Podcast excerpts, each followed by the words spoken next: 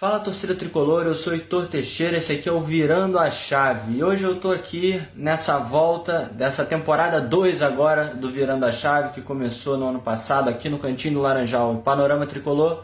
Estou aqui de volta para falar um pouco do Fluminense. Como é que esse programa funciona? Só falando rapidinho, a gente eu comento aqui coisas rápidas sobre a última partida do Fluminense e também projeto o próximo confronto da nossa equipe querida, do nosso tricolor.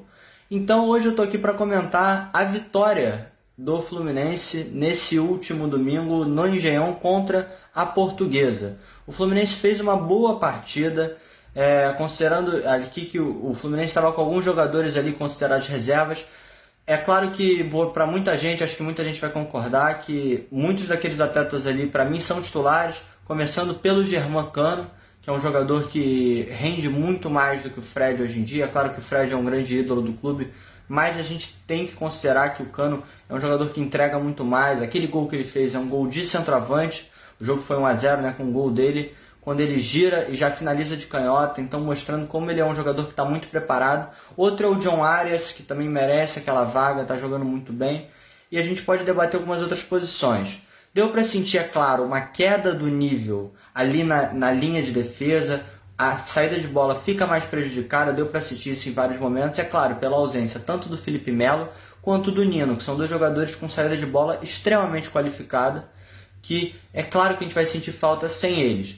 Então eu acho que o que esse jogo mais mostra para o Fluminense e para o restante da temporada é como o Abel tem que começar a abrir um pouco a cabeça dele, sair um pouco daquele time que ele montou lá nas primeiras partidas, já no, a gente ainda está no começo, mas o, é ele entender que o momento vai ter que ditar, a gente tem mostrar que a gente tem um elenco, tem jogadores que mostram bastante serviço, mesmo sendo considerados reservas, e o Abel pensar que tem várias opções para ele mexer aí no time, inclusive dependendo de resultados e de como os jogos vão se apresentar.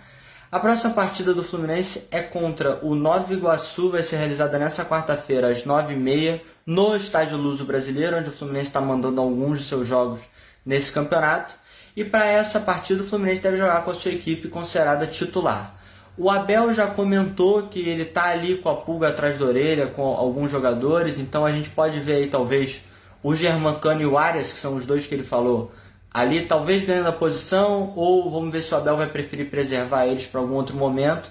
A gente sabe que vai ser a última partida com o time considerado titular até o primeiro jogo na Libertadores, que vai acontecer na semana que vem, porque o time já viaja neste sábado, no mesmo dia do jogo contra o Volta Redonda. Então isso já mostra o Fluminense já se planejou para não jogar esse jogo contra o Volta Redonda com os jogadores considerados titulares. Vai ser muito bom ver essa próxima partida, principalmente para observar o que, que o Abel vai ver de relevante considerando essa atuação do time reserva. Outro que jogou bem também, o Natan, não foi tão brilhante, mas mostrou ali qualidade. Vamos ver como é que o Abel vai lidar com isso.